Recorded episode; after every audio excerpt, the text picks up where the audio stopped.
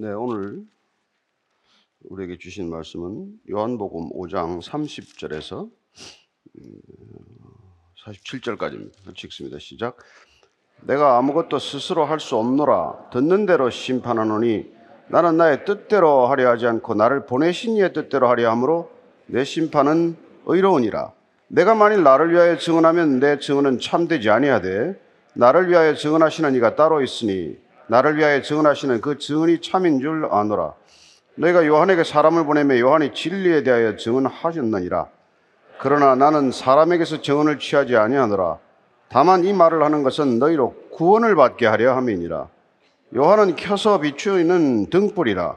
너희가 한때 그 빛에 즐거이 있기를 원하였거니와 내게는 요한의 증거보다 더 큰 증거가 있으니 아버지께서 내게 주사 이루게 하시는 역사 곧 내가 하는 그 역사가 아버지께서 나를 보내신 것을 나를 위하여 증언하는 것이요. 또한 나를 보내신 아버지께서 친히 나를 위하여 증언하셨느니라.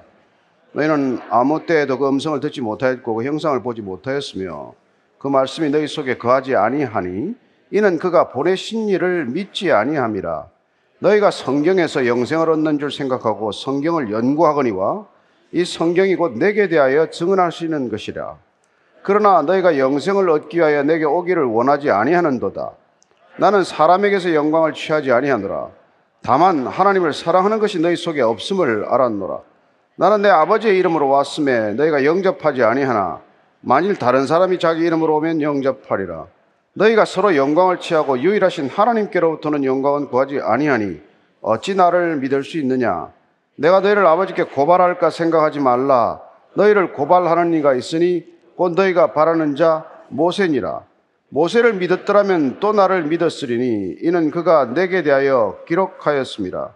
그러나 그의 글도 믿지 아니하거든 어찌 내 말을 믿겠느냐 하시니라. 아멘.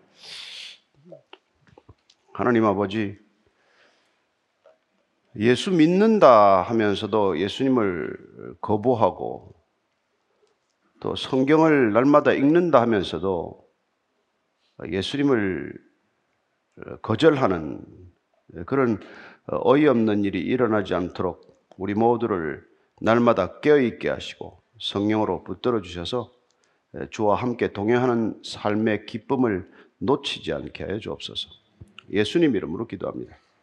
아멘. 예수님처럼 많이 오해를 받으신 분은 없어요. 예수님 당시에도 결국 오해를 받을 대로 받다가 십자가에 못 박혀 죽으셨고 오늘도 우리가 예수님을 물리적으로 십자가에 못 박지 않지만 우리의 삶이 특별히 예수님을 믿는다고 하면서도 예수님을 거부하는 것과 마찬가지 행동이나 어, 언행을 통해서 어쩌면 우리도 예수님을 못 받고 있는지 모르죠. 예수님은 당시에 가장 하나님을 잘 아는 사람들로부터 배척당했다는 사실을 기억해야 합니다. 그래서 그들에게 지금 선언하셨어요. 내가 진실로 진실로 너에게 이르노니 내 말을 듣고 또 나 보내신 이를 믿는 자는 영생을 얻었고 심판에 이르지 아니하나니 사망에서 생명으로 옮겼느니라. 엄청난 선언이에요. 나를 듣고 나를 믿고 나를 구주로 인정하는 자들은 영생을 얻었다는 이 사실을 어떻게 하면 믿게 할 것인가? 이게 오늘 말씀의 핵심이에요. 예수님이 오죽 답답하면은 내가 예수다, 내가 그리스도다 하는 것을 증명하셔야겠습니까? 무엇 때문에 하나님이 인간에게 그걸 증명해야죠? 사랑하기 때문에 그냥 안타까운 마음으로 그렇게 하시는 것이죠. 30절입니다. 시작. 내가 아무것도 스스로 할 수 없노라. 듣는 대로 심판하노니 나는 나의 뜻대로 하려 하지 않고 나를 보내신 이의 뜻대로 하려 함으로 내 심판은 의로우니라. 예수님께서는 우선 나는 내 스스로 하지 않는다는 거예요. 나는 듣는 대로 심판한다. 그건 예수님께서 보내심을 받았기 때문에 나는 보내신 자의 뜻을 이루려 하기 때문에 나는 의롭다라고 주장하십니다. 그분은 보내신 자의 뜻을 가지고 왔어요. 보내신 자의 판결문을 가지고 와서 대독하는 것이다. 나는 내가 내 뜻대로, 내 자의대로, 내 멋대로, 내 마음대로 하지 않는다. 그 얘기를 하시는 것이죠. 그는 오로지 나를 보내신 이의 뜻. 그렇습니다. 그분은 하나님의 뜻을 위해서 오셨다. 이걸 계속해서 강조하시는 것이죠. 31절 32절입니다. 시작. 내가 만일 나를 위하여 증언하면 내 증언은 참되지 아니하되 나를 위하여 증언하시는 이가 따로 있으니 나를 위하여 증언하시는 그 증언이 참인 줄 아노라. 뭐 그렇죠. 증언이라는 게 내가 증언해봐야 뭐 무슨 소용이 있겠습니까? 내가 나를 위해서 증언하는 건 증언의 효력을 인정받지 못하는 것이죠. 신명기 19장에 보면은 재판할 때 그 당시에는 한 사람의 증언으로 하지 않습니다. 두 사람 내지는 세 사람의 증언을 바탕으로 판결해야 하는 것이죠. 그래서 예수님께서 그렇게 내 얘기를 못 듣겠으면 내가 나를 위해 증언하는 사람의 증언을 들어라. 그래서 오늘 몇 가지 증언을 지금 내놓는 거예요. 먼저 33절입니다. 시작. 너희가 요한에게 사람을 보내매 요한이 진리에 대하여 증언하였느니라. 먼저 나를 증언하는 증인이 누구냐? 너희들이 이 시대 가장 존경하고 가장 믿을만 하다고 아니 그분이 그리스도일지 모른다 라고 생각했던 요한이 나에 대하여 증언하지 않느냐? 그 당시 요한의 이 신뢰는 뭐 어떤 누구보다도 그는 존경받았고 신뢰를 받았던 그런 선지자지요. 그 요한이 누구 얘기를 하다가 여러분들한테 믿으라고 했냐 이거죠.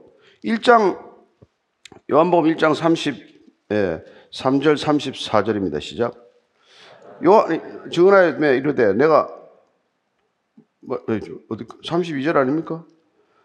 예, 요한이 또 증언하여 이르되 내가 보매 성령이 비둘기 같이 하늘로부터 내려와서 그의 위에 머물렀더라.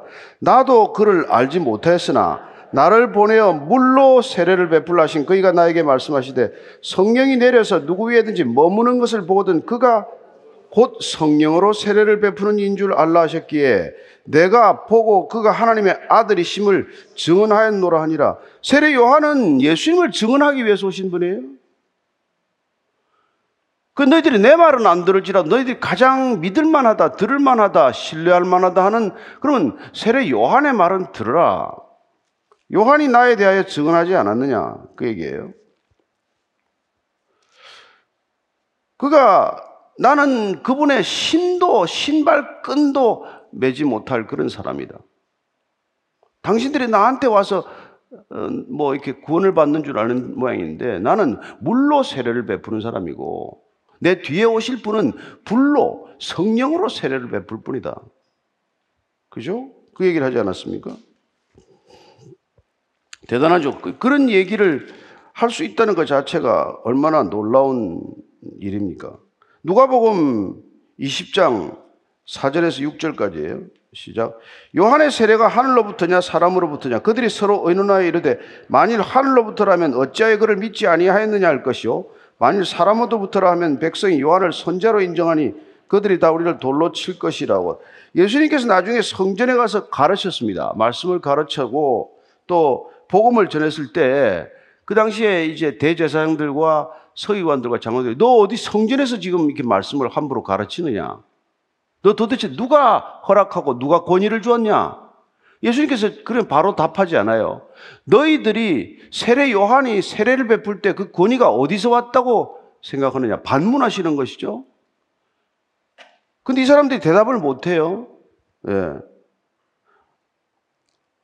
그래서 예수님께서 그렇게 물었더니 서로 의논을 해가지고 하늘로부터다. 그러면 하늘로부터 권위를 받은 세례 요한이 나를 성령으로 세뇌 주는 자라고 말했다면 그 말은 믿어야 될 거 아니냐.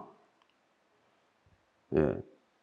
그걸 만약에 아니다 그러면은 그가 하늘로부터 권위를 받은 자가 아니라 그러면은 백성들이 세례 요한은 적어도 하늘로부터 권위를 받은 자라고 다 믿는데 그걸 부인하면은 사람들한테 본인들이 배척당하거나 돌에 맞아 죽을 것 같단 말이에요.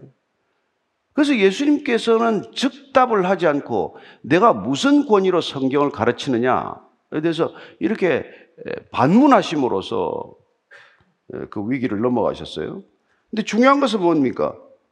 세례 요한은 나를 증언하기 위해서 이 땅에 온 사람이다 이 말이죠. 너희들이 가장 믿을 만한 사람 바로 그 사람이 나를 증언했다. 이 첫 번째 증언이에요.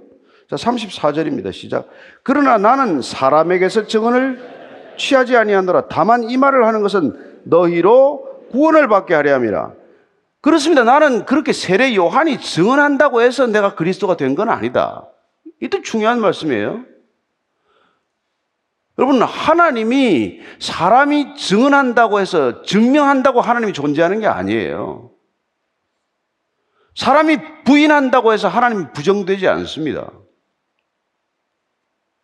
예수님은 우리가 뭐 설명을 잘한다고 예수님이 그리스도가 되는 것도 아니고 우리가 설명을 못해서 예수님이 그리스도 안 되는 것도 아니에요.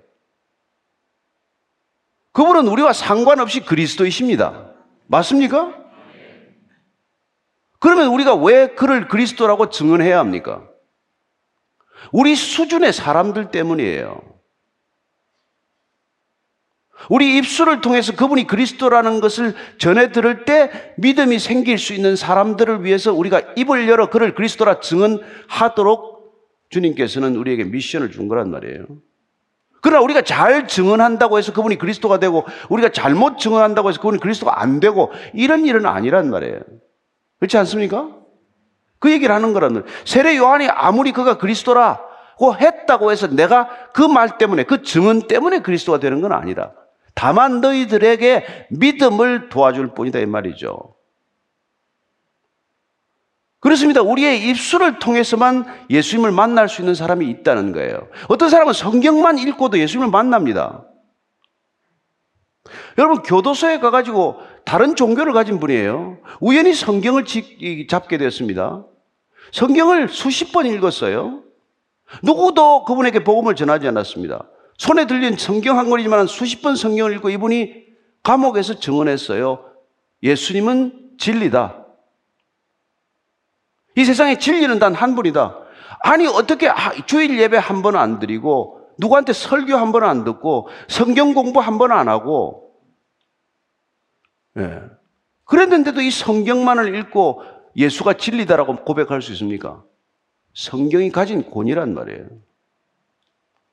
그러나 그렇게 만날 수 있는 분도 있지만 대부분의 사람들은 평생 성경을 펴지 않아요. 성경 읽겠다고 감옥 갈 일이 있습니까?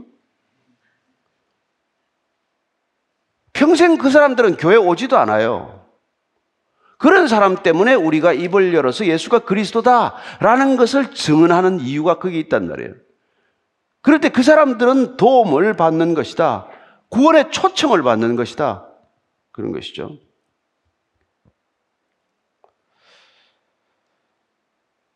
그러나 예수님께서는 그렇습니다. 예. 내가 34절입니다. 시작. 그러나 나는 사람에게서 증언을 취하지 아니하노라. 다만 이 말을 하는 것은 너희로 구원을 받게 하려 함이니라. 그렇습니다. 그분은 사람의 증언이 필요가 없단 말이에요. 사실은. 여러분, 내가 우리 아들한테 내가 아버지라는 것을 증언해야 됩니까? 난 네 아버지다. 난 네 아버지다. 나를 존경해라. 뭐 그런 얘기 할 게 뭐 있어요.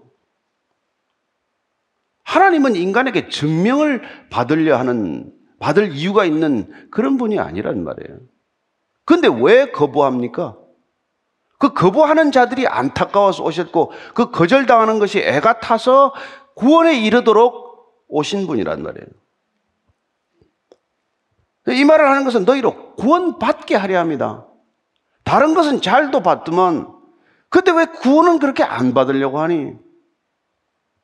애가 타서 하는 것이죠, 뭐. 그래서 지금 요한의, 어? 적어도 세례 요한의 얘기라도 그러면 들어라. 예. 그 세례 요한은 누굽니까? 36절 예수님께서 이렇게 말씀하십니다. 시작. 요한은 켜서 비추이는 등불이라. 너희가 한때 그 빛에 즐거이 있기를 원하였노라. 여러분, 요한은 켜서 비추이는 등불이라고 말합니다. 이 세상에 어둠을 밝히는 건 두 가지예요. 하나는 빛 그 자체입니다. 하나는 등불이에요. 등불은 그 안에 타서 없어지는 재료가 안에 들어가서 잠시 비추이너가 꺼지는 거 아니에요. 세례 요한은 빛이 아니라 그는 등불이다. 잠시 있다가 사라지는 등불이다.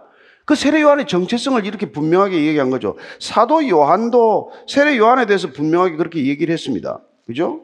그게 요한복음 1장 8절이에요. 한번 더 읽습니다. 시작. 그는 이 빛이 아니요. 이 빛에 대하여 증언하러 온 자라. 빛이 있고 빛에 대하여 증언하는 자가 있다. 빛이 있고 불빛이 있다. 빛은 영원하다. 불빛은 등불은 잠시 있다가 사라지는 것이다. 그 차이를 분명히 얘기하고 있는 것이죠. 그래서 이 등불은 빛이 있음을 우리에게 증언하고 있는 것이다.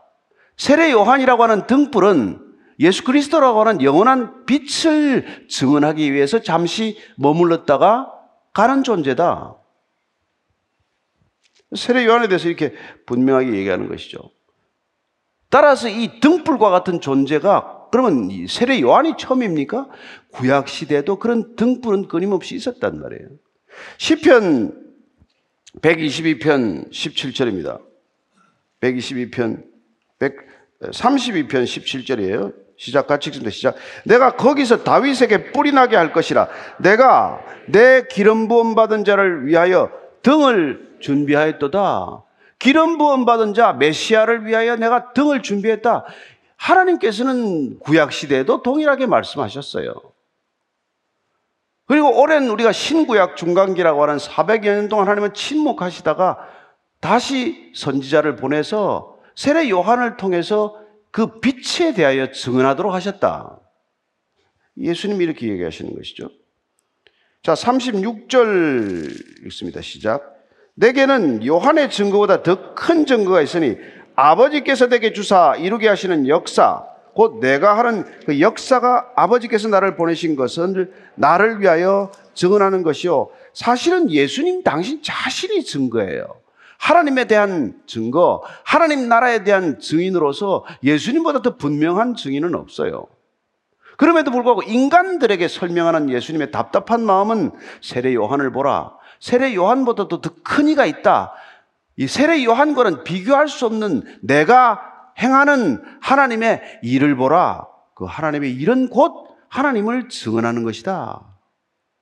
그렇죠. 예수님께서는 지금 내가 이 땅에서 베푸는 이적과 표적을 보라고 하시는 것이죠. 그걸 보면은 하나님의 살아계심, 하나님의 임재를 모르겠느냐.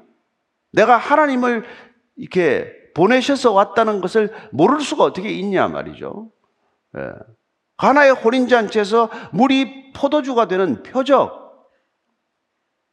왕의 신하가 가나까지 와서 가버나움에 있는 아들에게 지금 죽게 생겼다고 부탁을 했더니 가버나움에 가지도 않고 가나에서 내 아들이 나왔다. 그랬더니 그 아들이 낳는 표적.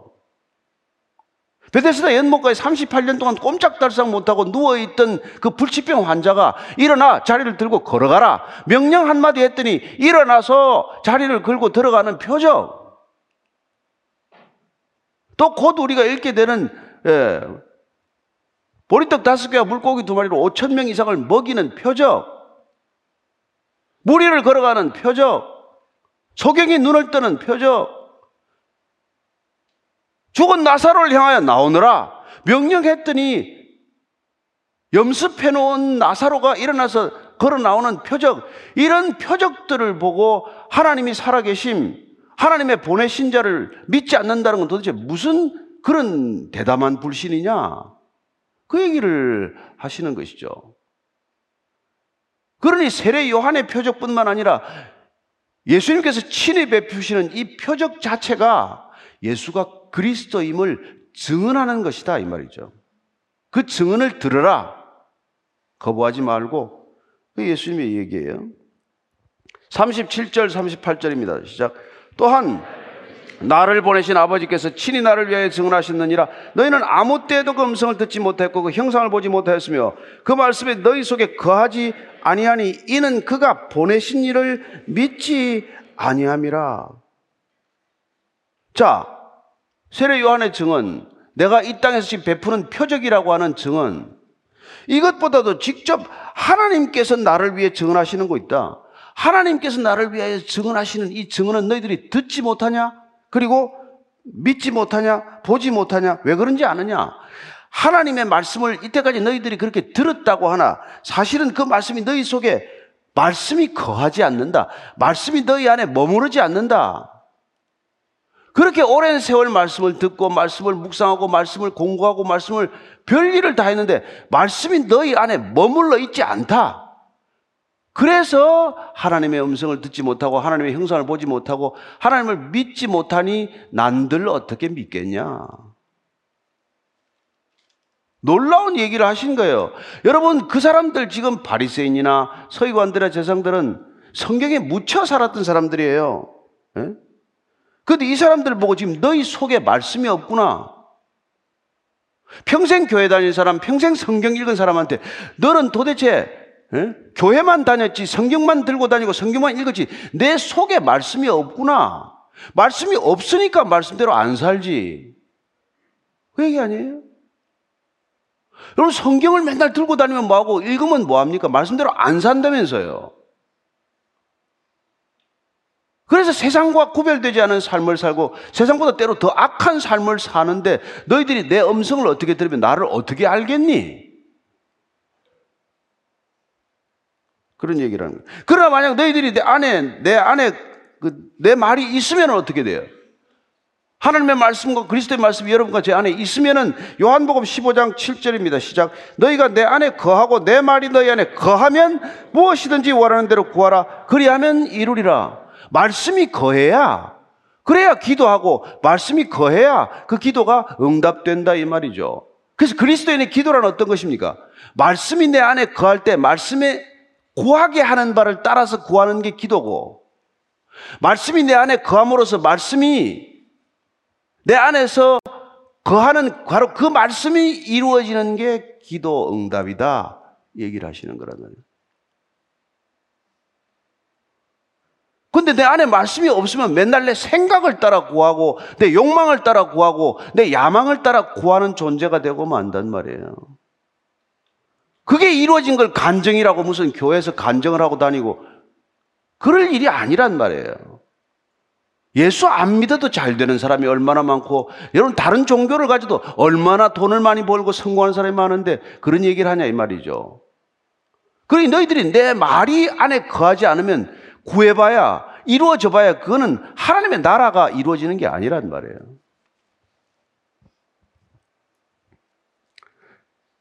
그래서 예수님께서는 지금 아주 그냥 송곳 같은 말씀으로 찔러대는 것이죠.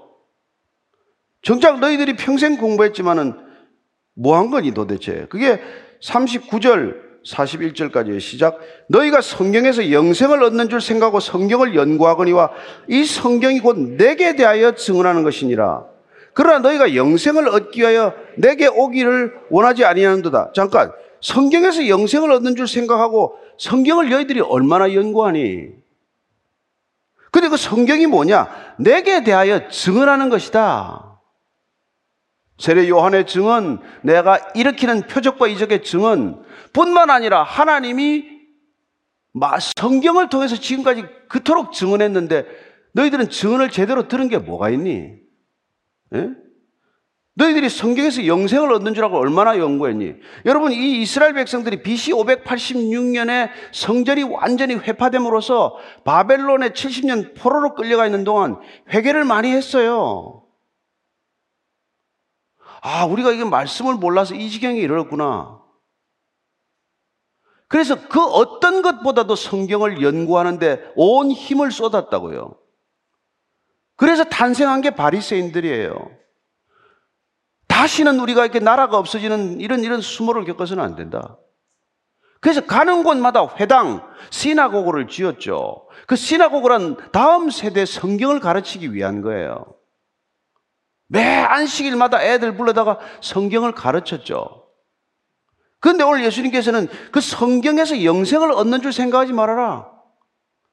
너희들이 그렇게 성경 연구하고 성경 공부하고 성경 탐구하고 성경 묵상하고 성경으로 설교하고 그래 봐야 영생이 성경에서 주어지는 것이 아니다. 성경이 가리키는 예수 그리스도가 주시는 것이다.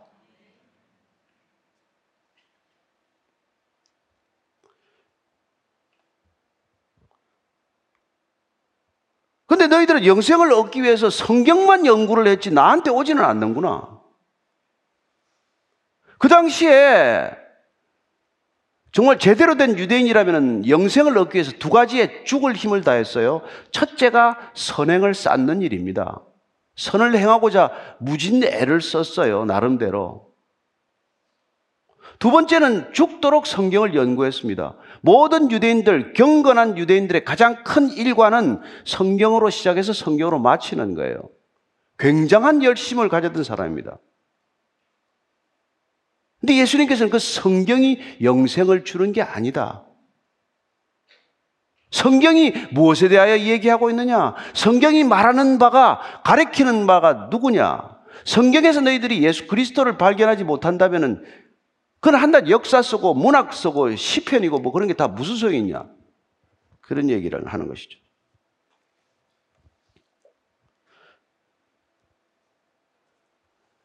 사도 바울이 그걸 알았기 때문에 구약을 가지고 그냥 구약의 문자적인 그 뜻을 해석하느라고 평생을 성경을 연구했지만은 사람이 하나도 달라지지 않은 사람을 두고 예, 이렇게 말합니다. 갈라디아서 3장 예, 한번 보요. 갈라디아 3장 24절 25절이에요. 갈라디아 3장 24절 25절 읽습니다. 시작. 이같이 율법이 우리를 그리스도께로 인도하는 초등 교사가 되어 우리로 하여금 믿음으로 말미암아 의롭담을 얻게 하려 함이라. 믿음이 온 후로는 우리가 초등 교사 아래에 있지 아니하도다. 율법, 말씀, 토라, 구약 이 전체는 그리스도께로 인도하는 초등학교 선생과 같은 것이다. 오직 그리스도를 소개하기 위해서 구약이 존재한다는 거예요. 그, 그, 그 구약 전체를 읽고, 읽고 나서 여러분들이 믿음이 생겼다면, 그러면 그 믿음이 온 후로는 더 이상 구약 아래 있지 않다. 구약이 가리키는 율법의 조문에 속박되어서 숨을 헐떡이며 살 이유가 없다는 거예요. 그러나 율법을 폐기하자? 아니에요. 예수께서는 그 율법 구약 전체를 이루러 오셨고 십자가에서 다 이루셨다고 말씀하셨기 때문에 그분을 만나고 그분을 우리가 날마다 예, 동행하며 그분을 누린다면 그분으로 족하단 말이에요.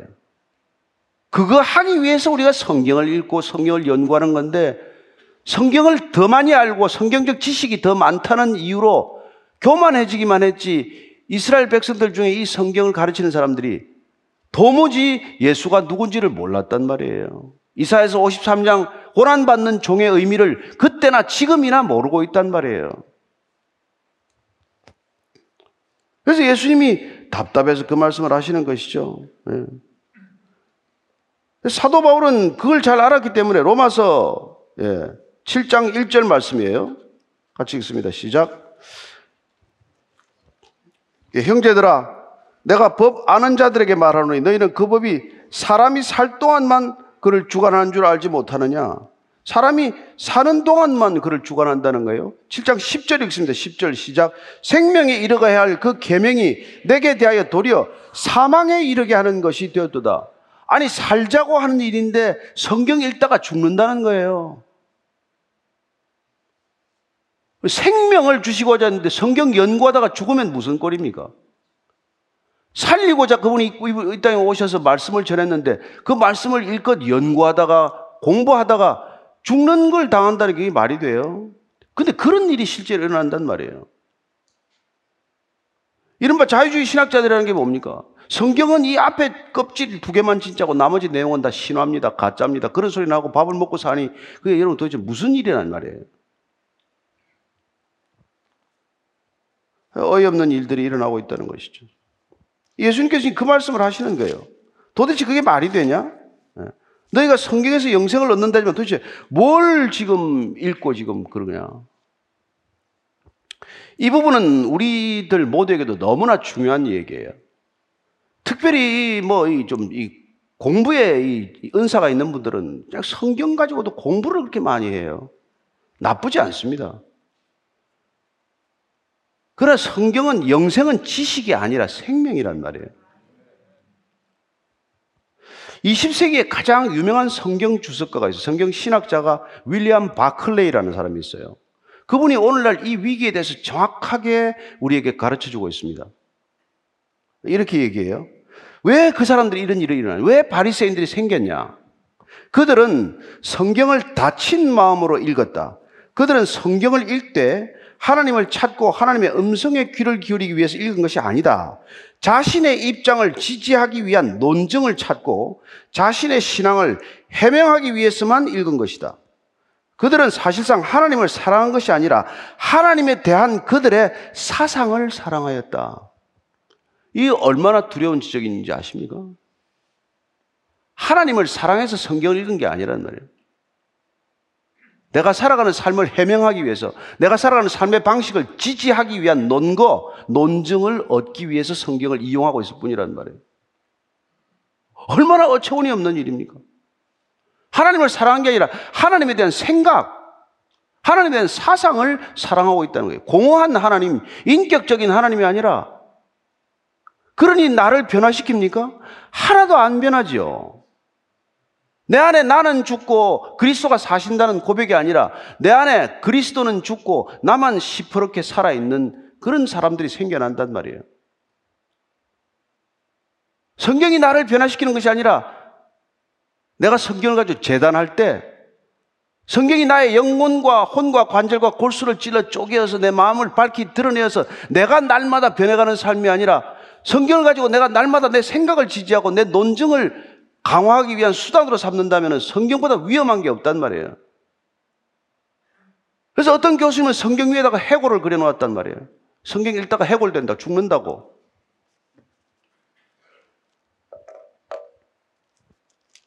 성경 모르는 사람이 문제가 아니라 많이 아는 사람이 문제를 일으킨단 말이에요.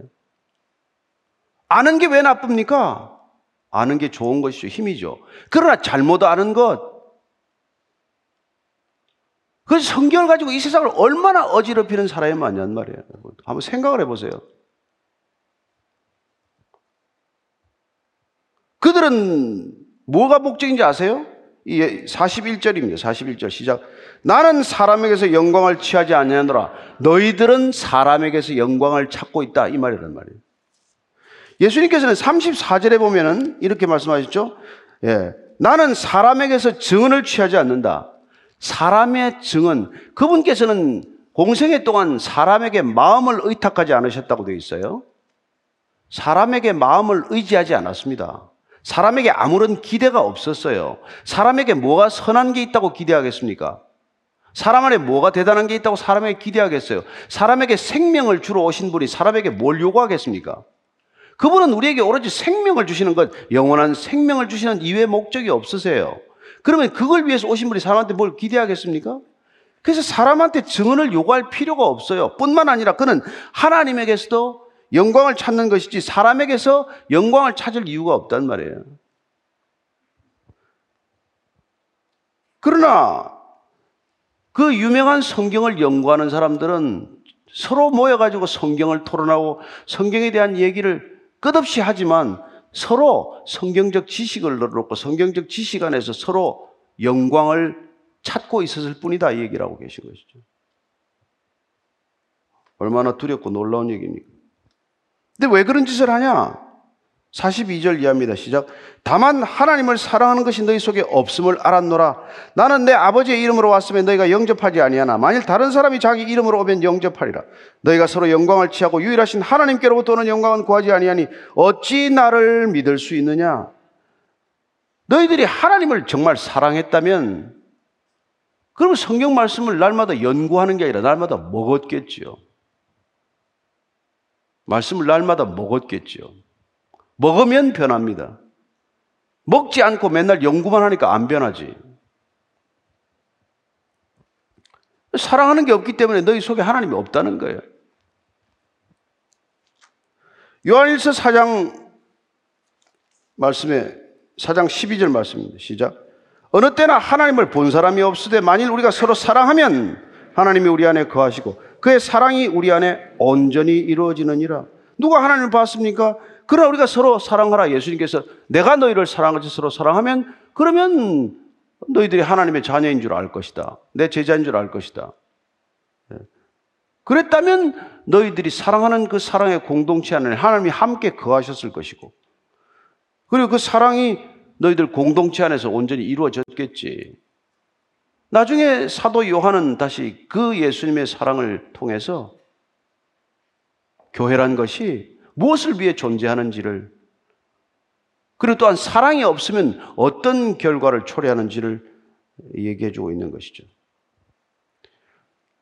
그 너희들이 지금 증거가 부족해서 안 믿는 거예요? 아니 예수님께 딱 한마디 너희들은 하나님을 사랑하지 않기 때문에 안 믿는 거란 말이에요.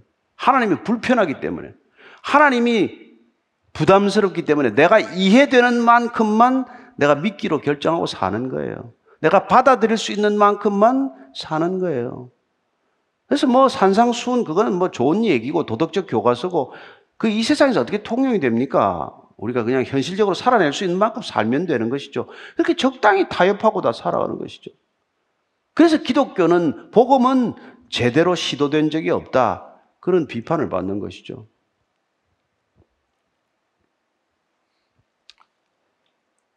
그러니까 우리 인간끼리 모여서 그냥 영광을 받고 주고받고 한다는 거예요. 자칫 예배라고 부르는 것도 그렇게 되기가 쉬워요. 우리가 하나님을 예배한다 그러면 예배 한 번으로 여러분 사람이 변해야 마땅합니다. 예배란 내가 죽는 경험이에요. 예배는 영원하신 하나님이 임재를 경험하는 거예요. 날마다 예배를 드리고 안 변한다. 한 번도 예배 드린 적이 없다는 얘기란 말이에요. 예수님이 넌 나를 예배했냐? 너를 예배했지. 나는 너 예배 받기도 싫다. 냄새도 싫다. 헌금도 가져오지 마라. 그런 얘기를 하시는 것이죠. 우리는 이런 뭐 예배 드리면 예배 드렸다고 하지만 예수님은 네가 내 안에 내가 네 안에 있어야 예배야. 네가 성령 안에 있어야 예배야. 모여 있다고 예배가 되는 게 아니라고. 여기서 드리든 저기서 드리든 그게 예배가 본질이 아니라고 그런 얘기까지 하시잖아요.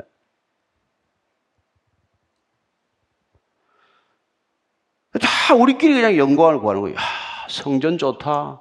오늘 성가대 노래 잘하네. 아, 여기 괜찮네. 우리가, 우리가 영광을 받으러 온 게 아니란 말이에요. 우리가 위로 받으러 온 게 아니라, 우린 죽으러 왔어요.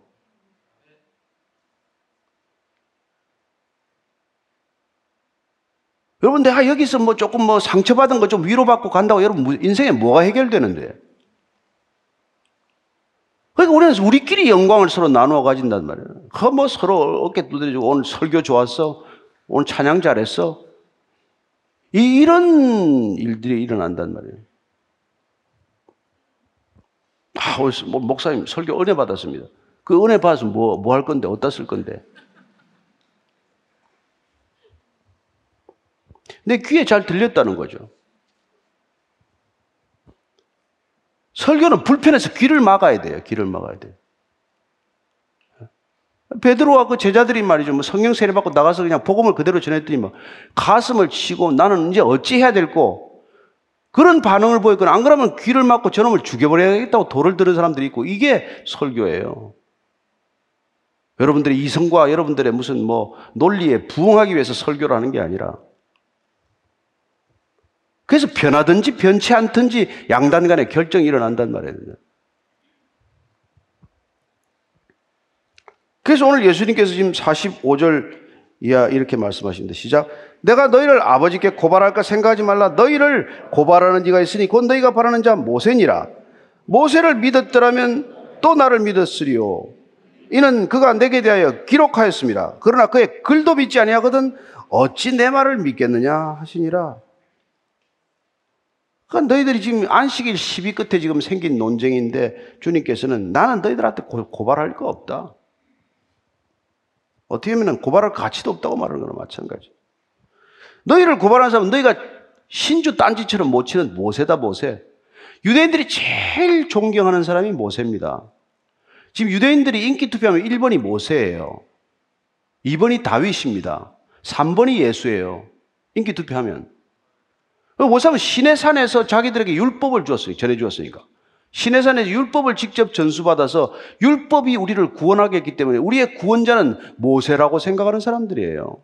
다윗은 이스라엘이라는 걸 통일 이스라엘을 만들어서 이스라엘 백성들의 자존심을 가장 높인 왕 중의 왕이에요. 그들에게는. 그러나 예수님께서 너희 모세 그렇게 좋아하지? 모세가 뭐라고 그랬니? 율법 받았지? 율법을 지키면 그래 구원에 이른다고 너희들 생각하고 가르쳤겠지. 근데 율법을 다 지켰니? 율법을 다 못 지키면 어떻게 되니? 너희들은 구원을 받을 길을 다 끊어버리는 거나 마찬가지란 말이에요.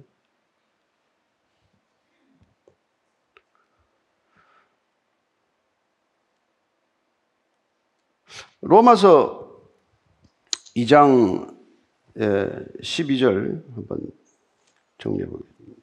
로마서 2장 12절.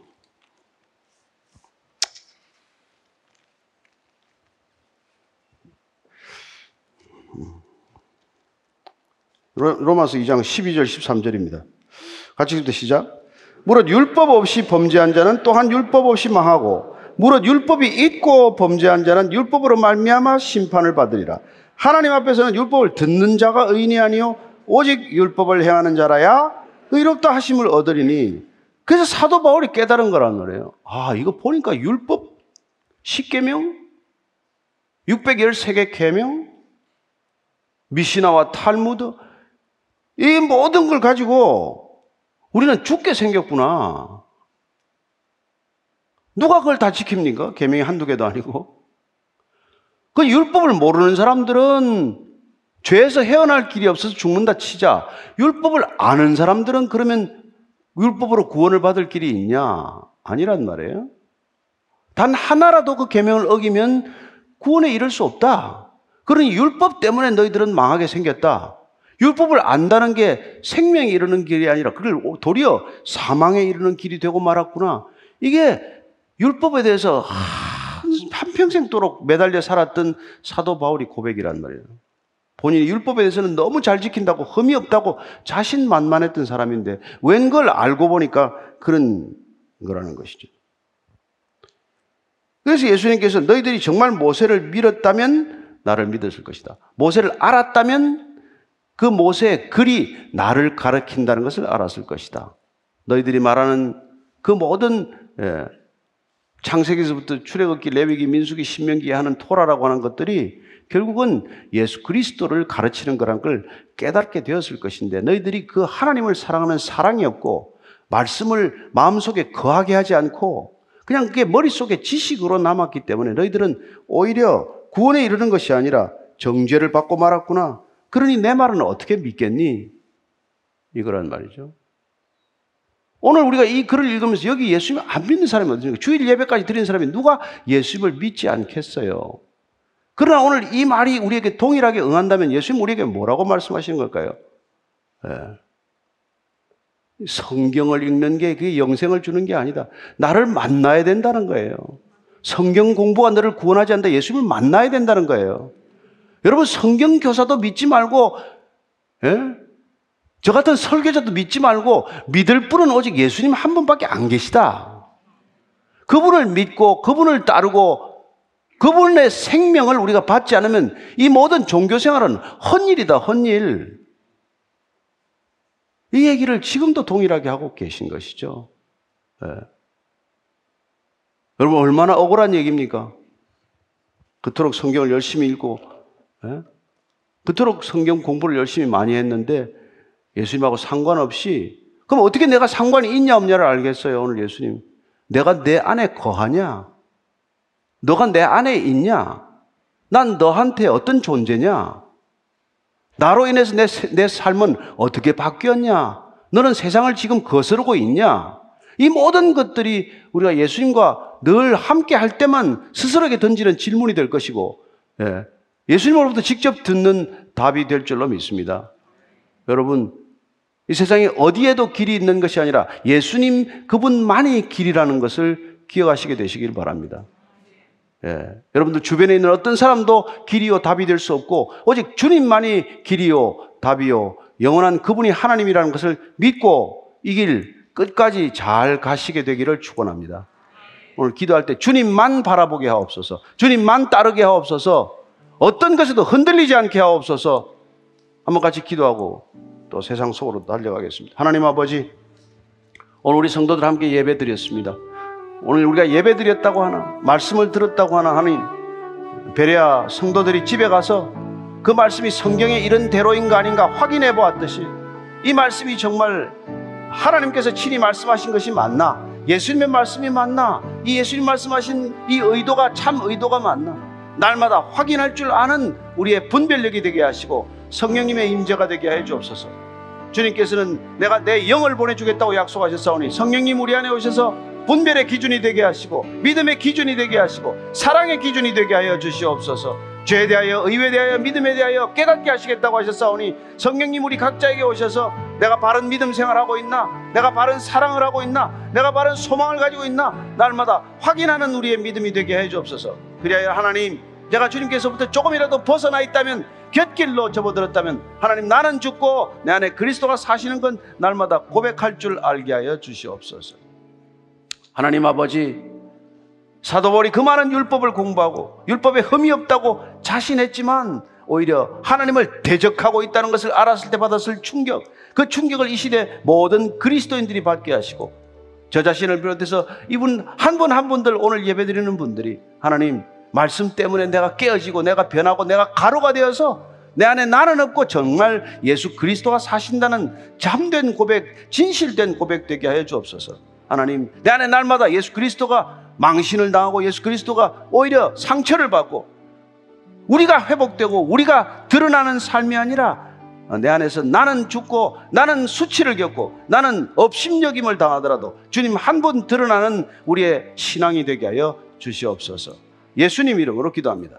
아멘.